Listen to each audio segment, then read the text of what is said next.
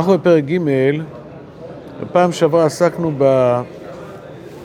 בפסוק שהוא פסוק מפתח לגבר אשר דרכו נסתר ויסך אלוה בעדו והבאנו פרשנויות שונות וראינו שהפרשנויות בעצם משלימות אחת את השנייה.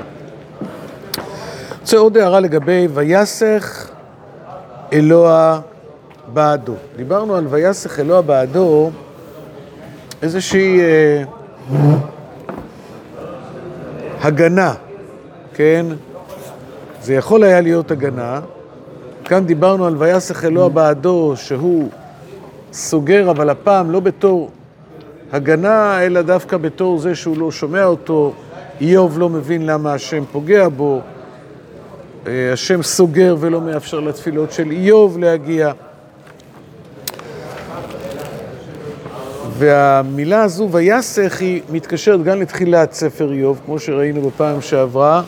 הלא אתה סחת בעדו, שם השם סח בעד איוב, שתהיה לו הגנה, לעומת מקנהו פרץ בארץ. זאת אומרת, התאפשרה לאיוב האפשרות לפרוץ, מקנהו פרץ, הטוב שלו פרץ, השם הטוב שלו פרץ, האנשים כיבדו אותו, אבל הלא אתה סחת בעדו, השם שומר עליו שלא תבוא עליו צרה, ופה זה התהפך, כן?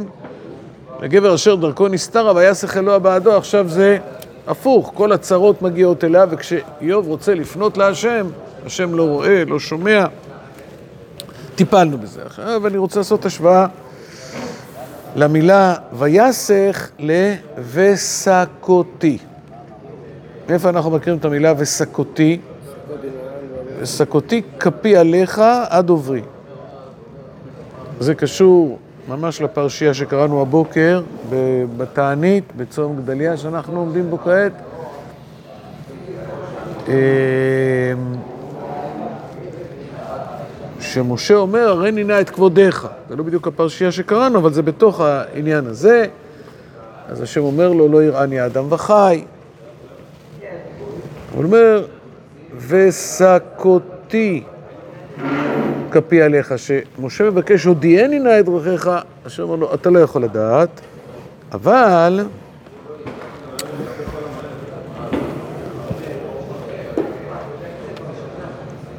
השם אומר שהוא יעבור, אבל, וראית את אחוריי, פניי לא יראו, אתה לא תוכל לקבל את כל התשובות, אבל אתה תוכל לקבל משהו, איזושהי הבנה שאנשים רגילים לא יכולים להגיע אליה.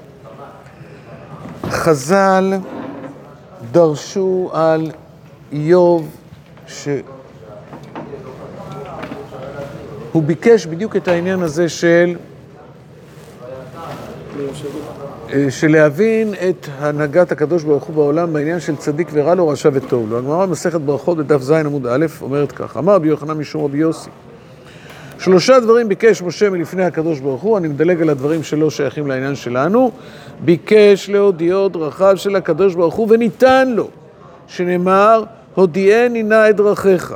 אמר לפניו ריבונו של עולם, מפני מה יש צדיק וטוב לו, ויש צדיק ורע לו, יש רשע וטוב לו, יש רשע ורע לו.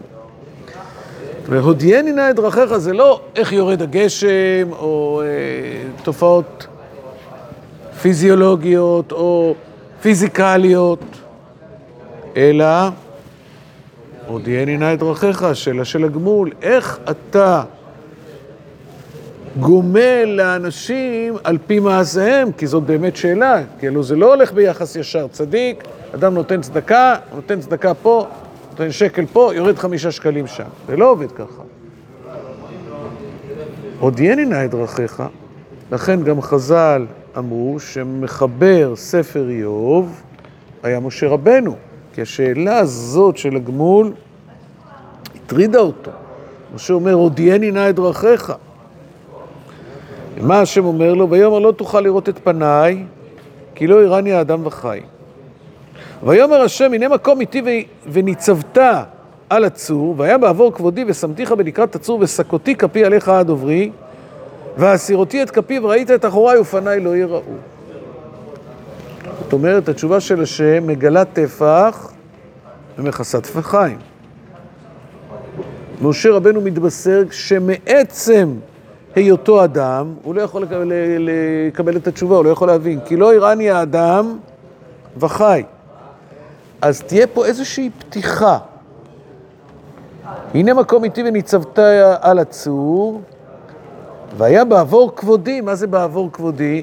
כשתהיה פה איזושהי הערה, ושמתיך בנקרת הצור וסקותי כפי עליך. אז אנחנו נתרכז במשל, כי הנמשל הוא, הוא, הוא, הוא כמובן דברים שהם כלשונו של עולם, אבל בפשטות מה כתוב כאן? בעבור כבודי ושמתיך בנקרת הצור, מה התפקיד של נקרת הצור? להסתיר. להסתיר, לשמור, להגן. גם היום כשעושים מקלטים, אז עושים אותם בתוך צור, באדמה, באיזשהו מקום שייתן את ההגנה. וסקותי. וסקותי, שוב, מתקשר למילים שלנו. ויסך אלוה בעדו. יש פה איזושהי מחיצה. המחיצה הזאת יכולה להיות מחיצה של הגנה, הגנה לא אתה סחת בעדו. היא יכולה להיות מחיצה של הסתרה, מה שאיוב אומר. ויסך אלוה בעדו. אצל משה זה שוב מחיצה של הגנה. וסקותי כפי עליך עד עוברי. זה המסך שלא מאפשר לאדם התוהה על הנהגת הקדוש ברוך הוא בעולם להבין את הדרכים, איך השם מנהל את עולם הגמול. אז לא סתם שחז"ל אמרו שמשה הוא זה שחיבר את ספר איוב, משה משתמש באותו פועל, באותו שורש, כן? ויסך אלוה בעדו, לעומת וסקותי כפיך עליך עד עוברי. זאת אומרת, יש פה איזושהי טענה שמשה,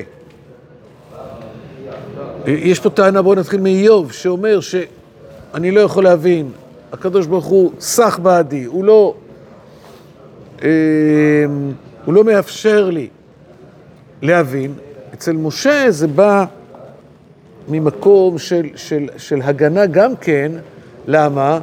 כי לא הראני אדם וחי. אגב, איפה כתוב ויסך אלוה בעדו? ויסך אלוהים בעדו? אצל נוח. נכון, אחרי שהוא נכנס לתיבה, גם שם יש את, ה, את ההגנה, גם מהמבול וגם שאנשים אמרו, אה, שיתחיל לרדת גשם ו...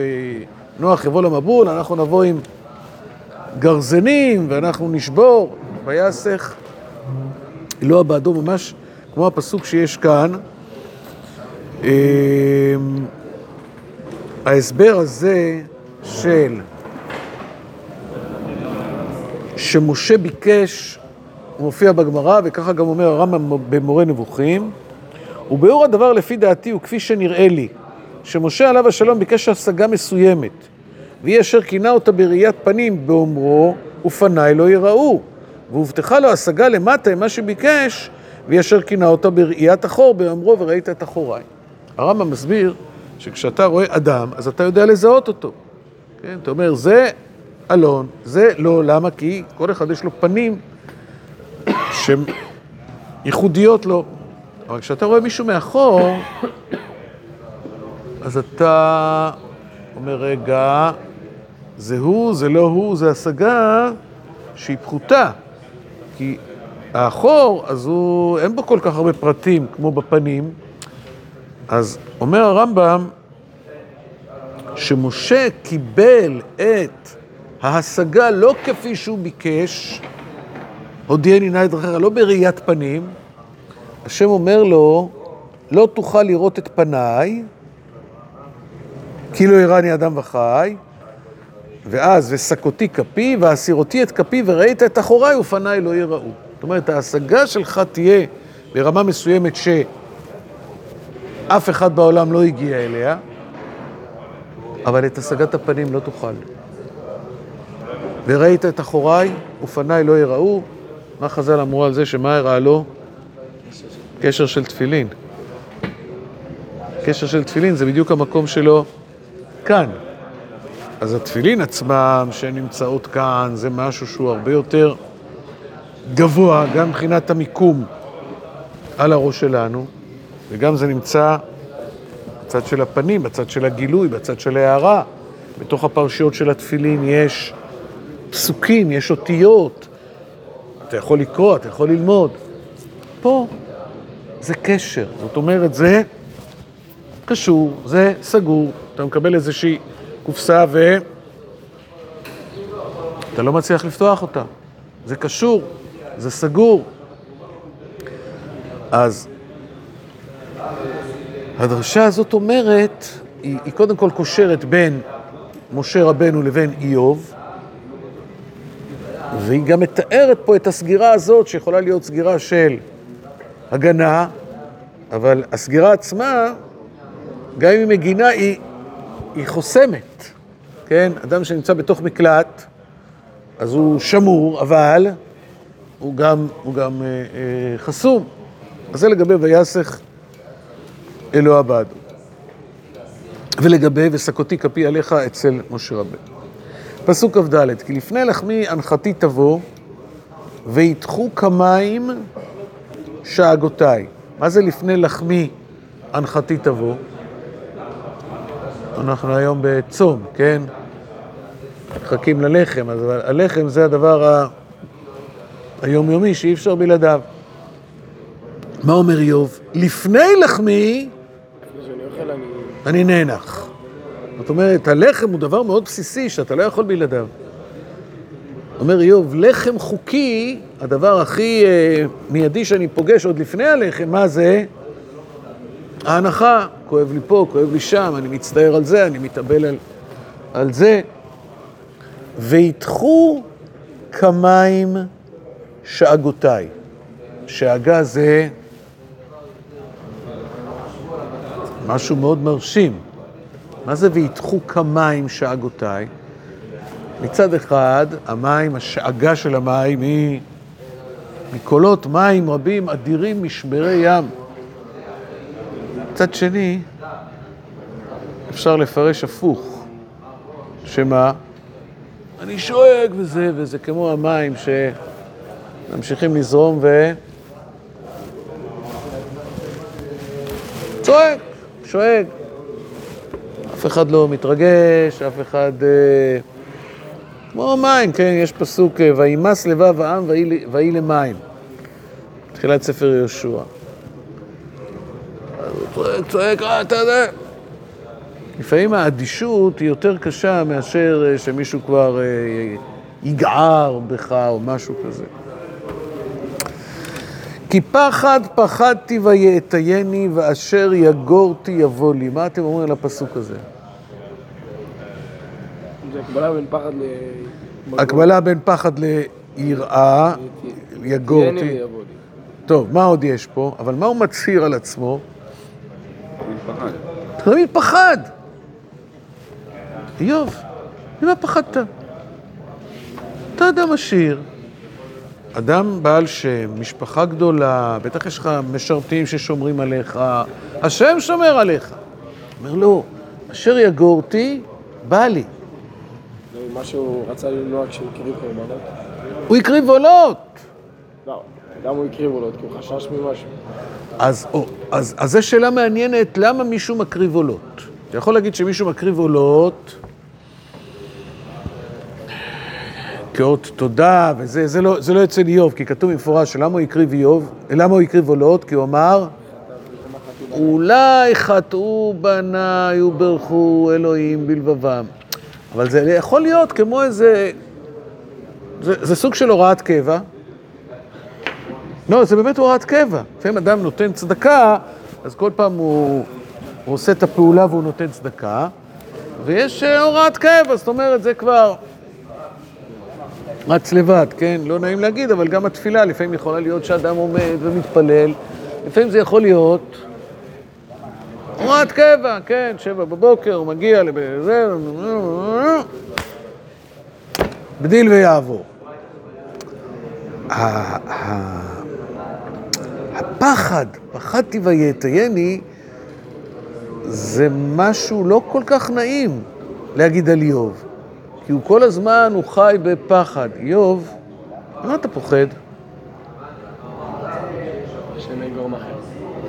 שמא אתה צריך להיות במדרגה מאוד מאוד גבוהה. אצל יעקב אבינו אומר, אם יהיה אלוהים עמדי ושמרני. יעקב אבינו, למה אתה פוחד? אבל יעקב אבינו גם יודע שיש לו פה את אה, עשיו, שאומר, יקרבו ימי אבל אבי והרגה את יעקב אחי, כן? אבל אפשר היה לפרש את הקרבת הקורבנות כאדם ש, שבעל זהירות מופלגת והוא חושש מכל איזשהו נדנות של עבירה, אז הוא כל יום מנקה את השולחן, כן? עוד מעט יום כיפור, אבל יש אנשים שעושים יום כיפור קטן כל ערב ראש חודש, ויש אנשים שכל יום, לפני שהם הולכים לישון, מה הם אומרים? ריבונו של עולם, הרי אני סולח לכל מי שחטא כנגדי, בין בגופי, בין בממוני, בין בכבודי, ולא יענה שום אדם בסיבתי. אבל זה לא שם, ככה, הם אומרים, ריבונו של עולם, העולם טוב, הכל טוב, אבל אם מישהו חטא כנגדי, אני, אני, אני, אני סולח לו. זה לא בא ממקום של פחד, זה בא ממקום, להפך, של, של גדולה. אז כשאיוב מביא קורבן, פתאום הוא חושף פה איזשהו מקום של פחד, פחד, פחדתי, כאילו, אני כל הזמן ידעתי שזה יגיע. אה, למה? אשר יגורתי בא לי.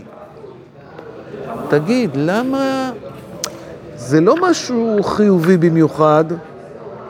זה החברים שלו יגידו בהמשך, לא, ב, לא במחזור הראשון של צדיק ורע לו, במחזור השני של רשע וטוב לו, אז יגידו לו, כל ימי רשע הוא מתחולל, כל פחדים באוזניו.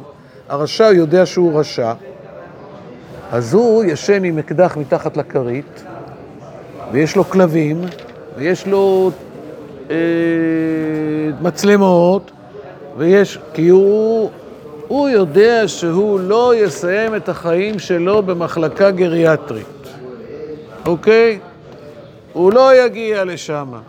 בעזרת השם, יהיו נשמות טובות שידאגו להוציא אותו מן העולם הזה לפני זה. למה? איך אמר הלל הזקן שהוא ראה גולגולת אה, צפה על פני המים? אל דעטפת, התפוך, בסוף מטייפייך, יטופון. זאת אומרת, מישהו עבריין, אז הוא פוחד, ויש לו כנראה סיבה מאוד טובה. איוב, אתה איש תם וישר, ירא אלוהים ושר מרע, ואתה מצהיר על עצמך מה? כי פחד פחדתי ויתייני, ואשר יגורתי יבוא לי, והוא ככה מכל יבשה, אז הוא נדרך כולו. זה לא כל כך טוב, הדבר הזה. יש בגמרא בברכות, כתוב, ההוא תלמיד הדעה וקא אזיל בתר דרבי ישמעאל ברבי יוסי בשוקא דציון, חזה דעה ודקה מפחיד. אמר לחטאה, דכתיב, פחדו בציון חטאים. אמר לי, סליחה, והכתיב אשרי אדם מפחד תמיד. יש פחד טוב, יש פחד לא טוב. פחד הוא יועץ מאוד גרוע. כשאנחנו מקבלים החלטות מתוך פחד, בדרך כלל ההחלטות לא היו כל כך טובות. אז מה זה אשר אדם מפחד תמיד? אומר לו, ההוא בדברי תורה כתיב. מתי פחד הוא טוב, מתי פחד הוא לא טוב? מה אתם אומרים? אל תפחדו. שהוא שומר עליהם מסכנות. שהוא שומר עליהם מסכנות. יש כל מיני אה, אה, אה, אפשרויות, אבל נגיד אני אקח את מה שאתה אומר עכשיו. הפחד שהוא גורם לי להיות יעיל. פחד לא משמעות של משתק אותי, אלא, אוקיי, יכול להיות ככה, אז אני עושה ככה, אבל אני עדיין לא בהיסטריה, ואני עושה פעולות שיש בהן היגיון. אני פוחד שאני לא אעשה תאונה, אז אני נוהג בזהירות, לצורך העניין. מה זה קשור לתשובה שלו, של דברי תורה? או, אז מה זה קשור בדברי תורה? בדברי תורה אז אפשר להגיד שזה בדברים חיוביים, הוא לא רוצה לשכוח את המסכת, אז הוא חוזר עליה פעם ועוד פעם. זה לא פחד מצמית, זה לא פחד ש... יכול להיות פחד כזה מצמיד גם בדברי תורה. הייתי אומר ככה, יש פחד שאומר, כיוון שאני... בוא, בוא נחזור לאיוב רגע. פחד פחדתי ויעטייני ואשר יגורתי יבוא לי הרעים, אומרים לו אחר כך, כל ימי רשע הוא מתחולל. אולי אתה רשע, הרשע, לא אולי, אתה, אתה כנראה רשע, ובגלל שאתה רשע, אז אתה פחדת שיקרה לך משהו. מה זה בדברי תורה? בדברי תורה זה לא שמישהו לא בסדר, אלא אומר, יש תופעה, נגיד, שאם אני לומד אני שוכח, אם אני נוהג אז זה עלול לעשות אה, תאונה, אז אני צריך לעשות את זה באופן, הייתי לוקח את זה יותר לצד של הזהירות, ופחות של הפחד שהוא מצמית אותי, כן? עכשיו אדם מפחד תמיד, לפי ההסבר הזה יהיה פחד שהוא פרודוקטיבי, יצרני, מועיל, ששומר על האדם, שאדם לא מוסר את עצמו לסכנות, הוא נזהר. הפחד הגרוע זה הפחד אולי שמצמית אותו, או הפחד שבא ממקום שאדם אומר, אני יודע שאני לא בסדר, ובגלל שאני יודע שאני לא בסדר, אז אני חי בפחד. בסדר? אפשר עוד להאריך בעניין הזה, אני רק אומר, לעניין שלנו, איוב, למה הבאת קורבנות? האם בגלל שאתה צדיק מופלג, כמו שחשבנו בהתחלה, כמו שפירשנו, רק שהוא נזהר מכל איזשהו נדנות של עבירה, או בגלל שאתה ידעת שאתה לא בסדר, ואז אתה כל הזמן עוצר את הפורענות על ידי זה, הנה, קח קורבן, רק עזוב אותי, כן? זה ה... התרנגול ילך אה, למיטה ואני אכנס לחיים טובים, ארוכים ולשלום. הוא לא עושה את זה בערב יום כיפור, הוא עושה את זה כל יום, או כל שבוע, סליחה, כן? למה? כי... כי כנראה יש סיבות טובות, שהוא יודע על עצמו שהוא לא בסדר. בסדר? אז זה העניין הזה של הפחד. פסוק אחרון, לא שלבתי ולא שקטתי ולא נחתי, ויבוא רוגז. זה המשך לפסוק הקודם, והוא פסוק מאוד מפתיע. מה זה לא שלבתי ולא שקטתי ולא נחתי? איוב, אתה חיית בעושר ובאושר וכל החמודות שהאדם יכול לחלום עליהן. משפחה יפה, כבוד גדול, כסף רב. מה זה לא שלבתי ולא שקטתי? זה שוב מעלה את השאלה, מה זה? אה, כמובן שפה גם יש את המודל של שלושה וארבעה, כמו שראינו קודם, נכון? לא שלבתי ולא שקטתי ולא נחתי, זה שלושה, ויבוא רוגז. זאת אומרת, השלוש הראשונים הם חשובים, אבל הם בעצם רק מבוא לרביעי, כמו שראינו לגבי הצרות שבאו עליו, וכמו שיהיה גם אה, אה, בהמשך. דבר אחרון שבו אני רוצה לסיים את השיעור הזה, איוב לא מתפלל. איוב לא מתפלל לאורך כל הספר, רק בסוף, בהתפללו בעד רעהו. זאת אומרת, אדם שיש לו צרות, יכול להיות שהוא יתלונן, אבל באופן טבעי הוא יתפלל. אני רוצה לקרוא לפניכם מזמור מזמור ל"ח, רק לתאר את דוד, שבאות עליו צרות, איך דוד מתבטא. מזמור לדוד להזכיר, השם אל בקצפך תוכיחני וברחמתך תייסרני, כי חיציך ניחתו בי ותנחת עלי ידיך, אין מתום בבשרי מפני זעמך, אין שלום בעצמי מפני חטאתי. אפשר לחשוב שדוד פה מתאר את, את מה שקרה לאיוב, אבל דוד מדבר לקדוש ברוך הוא. הוא מתפלל. הוא לא מתלונן, הוא, הוא, הוא מבטא את הייסורים, את הצער, אבל הוא מתפלל. כי עוונותיי עבור ראשי כמסע כבד יכבדו ממני. הבאישו נמקו חברותיי מפני איוולתי. נעוויתי שחותי עד מאוד, כל היום קודר הילכתי. כי כסליים עלו נקלע ואין מתום מבשרי. נפוגותי ונדכאתי עד מאוד, שאגתי מנהמת ליבי. זה ממש הפסוקים של איוב, כן? ראינו קודם שהוא מתאר את, השאגה, ויתחו כמים שאגותיי, שאגתי מנהגמת ליבי, אדוני נגדי, נגדך כל תאוותי, והנחתי ממך לא נסתרה, ליבי שכר חר, עזבני כוחי ואור עיניי, גם הם עניתי. אוהביי ורעי מנגד נגדי, מנגד נגעי יעמודו, וקרוביי מרחוק עמדו. וינקשו מבקשי נפשי ודורשי רעתי דיברו אבות ומרמות כל היום יהגו ואני כחירש לא ישמע וכי להם לא יפתח פי ויהי כאיש אשר לא שומע והם בפיו תוכחות כי לך אדוני אכלתי אתה תענה אדוני אלוהי. כי אמרתי פן ישמחו לי ומות רגלי עלי הגדילו. כי אני לצלע נכון ומחובי נגדי תמיד. בקיצור זה מה שיש לדוד המלך להגיד שבאים עליו איסורים. והוא מתפלל ואיוב לא מתפלל. דבר כל כך אה, אה, מתבקש, דבר כל כך טבעי שאדם שנמצא בצרה, אפילו אנשים שהם לא שומרי מצוות, אדם נמצא במלחמה, אדם נמצא, יש לו מחלה, יש לו בעיה, אדם נושא עיניו כלפי מעלה ומתפלל. אני באמת רוצה לסיים בדברים של רבנו בחיי בתחילת פרשת תולדות. כתוב, ויעתר יצחק להשם לנוכח אשתו כי הכרה היא. אומר רבנו בחיי, היה צריך לכתוב את הפסוק אחרת. ותהי רבקה הכרה, ויתר יצחק להשם. אומר רבנו בחיי ככה, ומה שהקדים התפילה ייתכן לומר שהקדים העיקר, ולמדנו שאין הכוונה שתהיה העקרות סיבת התפילה, אבל הכוונה לשון התפילה, כי התפילה סיבת העקרות, זאת אומרת, כדי שיצחק יתפלל הייתה רבקה הכרה, וזה לא רבנו בחיי כתב, אלא עוד לפני כן, במדרש. למה? מפני מה נתעקרו האימהות? מפני שהקדוש ברוך הוא מתהווה לתפילתם של צדיקים. זאת אומרת, יש... בגמרא מסכת תענית כתוב שלא ירדו גשמים.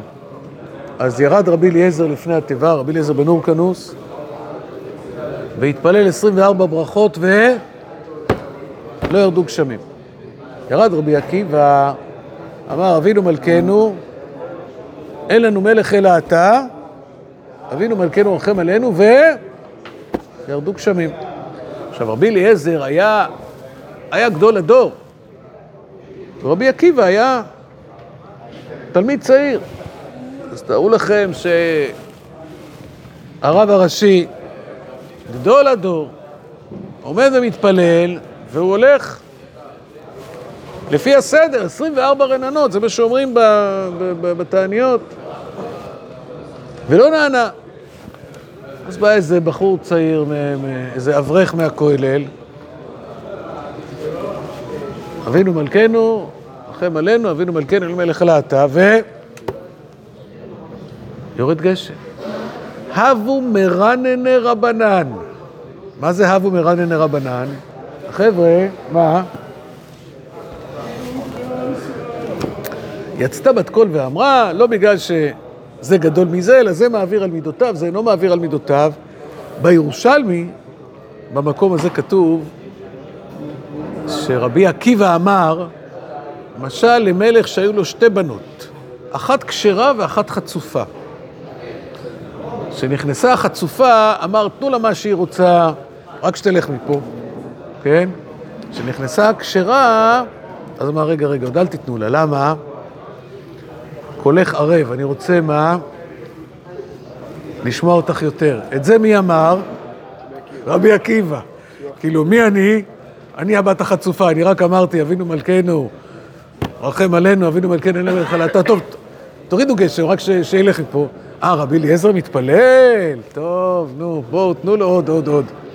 כי ירושלמי שואל, רבי עקיבא, איך אתה אומר ככה?